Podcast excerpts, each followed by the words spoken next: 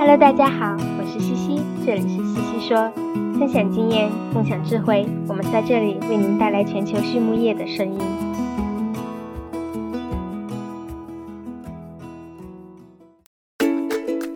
感谢西西说的合作伙伴们：APC 血浆蛋白全球领导者，帮助动物茁壮成长；大地汉克二十八年专注为动物提供美味与健康；里兰动宝。让食品和伴侣动物不断丰富我们的生活。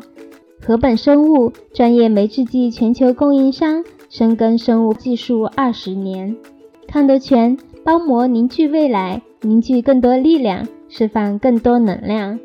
健明全方位营养专家，健明让明天更美好。太高动物营养创新，共赢未来。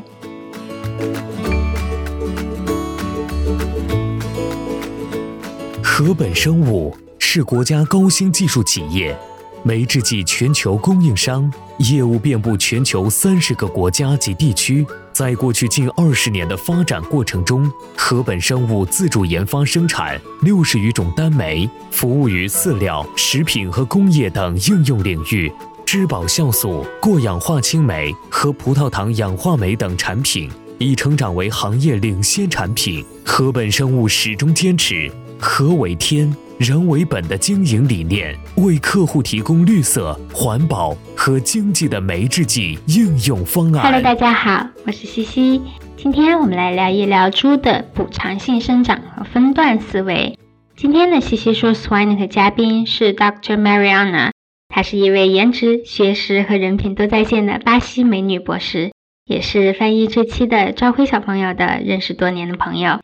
Mariana 博士现在是美国 Holden Farms 的营养师，管理着公司的七万头母猪。今天他就和我们来聊一聊他博士期间主要研究的课题——猪的补偿性生长和分段思维。那么，首先，Mariana 是怎么进入行业的呢？他分享说，他来自巴西，是在巴西南部最大的城市阿雷格里港长大。他在南部和州联邦大学读的本科和硕士，也是在那时候，他开始接触了生猪产业。博士呢，他选择了美国的堪萨斯州立大学。在二零一九年博士毕业之后，便来到了明尼苏达州的 Holden Farms 做营养师，管理着公司的七万头母猪。那么说到补偿性生长，Mariana 说啊，补偿性生长是指在生猪养殖中前期先限制营养的摄入，后期一出现之后出现的生长加速现象，有点像我们在疫情后出现报复性消费的这样的概念。那么，早在一九一六年就第一次有了动物补偿性生长这个概念，在五十年代也有一些实验专门的研究这个问题，但是由于一直没有弄明白，所以呢，这个话题其实相当的有争议性，并不是所有人都相信它。在我读博士期间做过一个实验，我们主要研究不同的分段饲养的策略，当时补偿性生长并不是研究的初衷，但是当我们给其中一个处理的猪只喂两段生长育肥料。那么对比传统的四段料，就相当于在早期的一段时间里，饲料的赖氨酸含量是不足的，后期又是相对提高了的。那么结果啊，我们发现试验数据都指向了一个很明确的方向：补偿性生长。我在文献里和自己的实验数据里，其实都能找到支持补偿性生长的机制和数据。所以我个人认为，猪的补偿性生长是存在的。后来我们专门写过一篇荟萃分析，来讲限制赖氨酸导致的补偿性生长。里面分析了十四篇文章和五十七组对比，虽然里面大多数数据是来自高校的，并不是从商业猪场的实验数据，但是我们可以看到很清晰的结果，便是如果限制百分之三十的赖氨酸，是能够看到完全的补偿性生长的，而限制百分之三十五，则能观察到不完全的补偿性生长。我们后来自己也做过实验，我可以很自信的说，限制百分之十的赖氨酸是完全可以看到补偿性生长的。那么很多人听到限饲或者限制营养水平就觉得很不妥，但其实这里谈的没有很严重的限饲。我个人是完全接受生长期限制百分之十赖氨酸的，但是如果要限制更高呢，我可能还需要更多的实验数据来支持我做这个决定。好，那么有哪些因素是影响补偿性生长的呢？Mariana 博士在这里分享说，补偿性生长我们可以分为完全补偿和不完全补偿两类。如果前期限饲，生长速度减慢，但是后期能够得到更高的生长效率和生长速度，从而使得出栏体重达到目标，那么这个算完全补偿。而另一种情况呢是不完全补偿，这就是指即使后期有更高的生长效率和生长速度，但是还是不足以弥补前期掉下去的体重。那么有哪些因素会决定补偿性生长是否出现、是否完全呢？我们现在已知的因素有四点，这其中每一个单一因素都会有明显的影响，而同时它们之间也会互相影响。所以啊，看似简单的问题，其实非常的复杂哦。那么下面我细讲一下这几个因素。第一个因素就是基因，在不同的猪的品系之间，或者是在公猪、母猪和阉公猪之间，都能看到不同程度的补偿性生长。那么基因能决定的呢，是何时能够到达最大的蛋白沉积率，也就是 protein deposition max，而这个时间点会影响补偿性生长的效果。第二个因素是生长的阶段，猪在不同的阶段对应着不同的生长曲线和蛋白沉积曲线。只有在能量依赖生长期 （energy dependent phase），也就是蛋白沉积率达到顶峰之前现死，才能观察到补偿性生长。简单来说，就是生长期的猪现饲可以追回来，而育肥期的猪现饲就注定落后了。第三个因素是现饲的方式。我们说的现四有两种，第一种是改变配方，限制营养素的水平，但是呢，猪是可以自由采食的；另一种则是限制采食量。那么，如果采用前者，猪能吃饱，但是呢，蛋白沉积速度会降低，因为往往这个时候赖氨酸和其他氨基酸是不够的。所以呢，通常我们会看到比较肥的猪，而在恢复赖氨酸的供应之后，身体则会更高效的利用氨基酸来加快肌肉生长。如果采用后者，限制采食量，那么猪的能量摄入是不足的，身体便会利用囤积的脂肪来用于供能，所以呢，会破坏该有的蛋白脂肪比例。而当采食量的限制移除之后呢，由于身体需要一定量的脂肪沉积来维持体内平衡，猪便会加大采食量来囤积脂肪。那随之而来的便会有消化器官的增大。刚才讲的两种不同的限四，限制营养素还是限制采食量，这两者是不能拿来比较的，因为它们完全是不同的两种机制。有很多人不相信补偿性生长，就是因为文献里经常看到有人把不同的东西拿来比较，其比较的结果自然是不准确的。我认为啊，这是最大的误区。第四个因素是限四和恢复的时间点、时长和程度。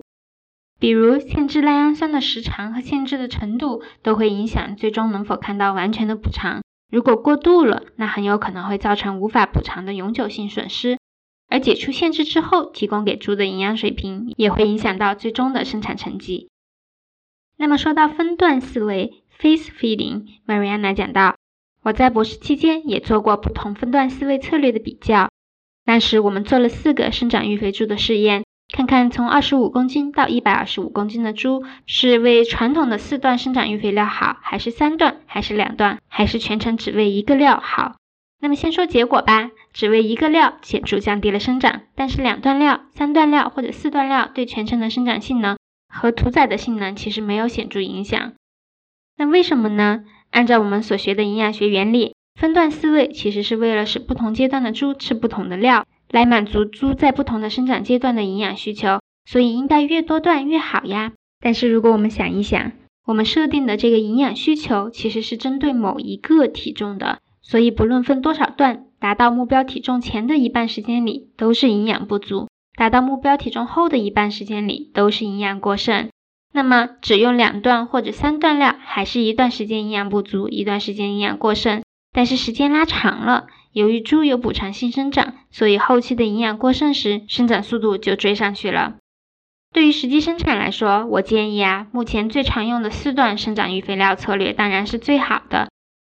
如果需要减少到三段，其实也是可以降到两段的话，也不是不行。但是需要注意两段的时长以及猪的生长曲线，毕竟每个猪场的情况都不一样。从成本上来说，平均下来两段和四段料的差距其实不一定很大。但是如果只供两个料的话，饲料厂的同事可以少操很多心，他们一定很开心的。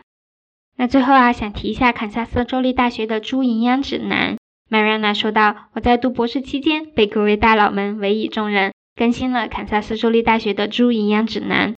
这个指南在堪萨斯州立大学的官网上，大家可以下载到。”Mariana 说，他很享受和不同的专家学者、猪场人员交流探讨。看看大家真正需要的内容是什么，最终完成了一本无论是学术界人士还是养殖界人士都能看懂的指南。我自己从中也学到了很多，非常的引以为傲。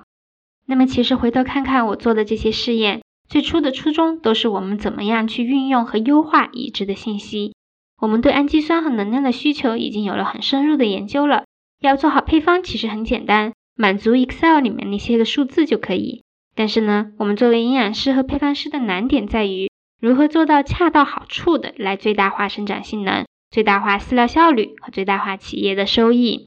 养猪行业面临的危机层出不穷，如何更加灵活的应对各种困难，需要我们从已知去挖掘更多的未知。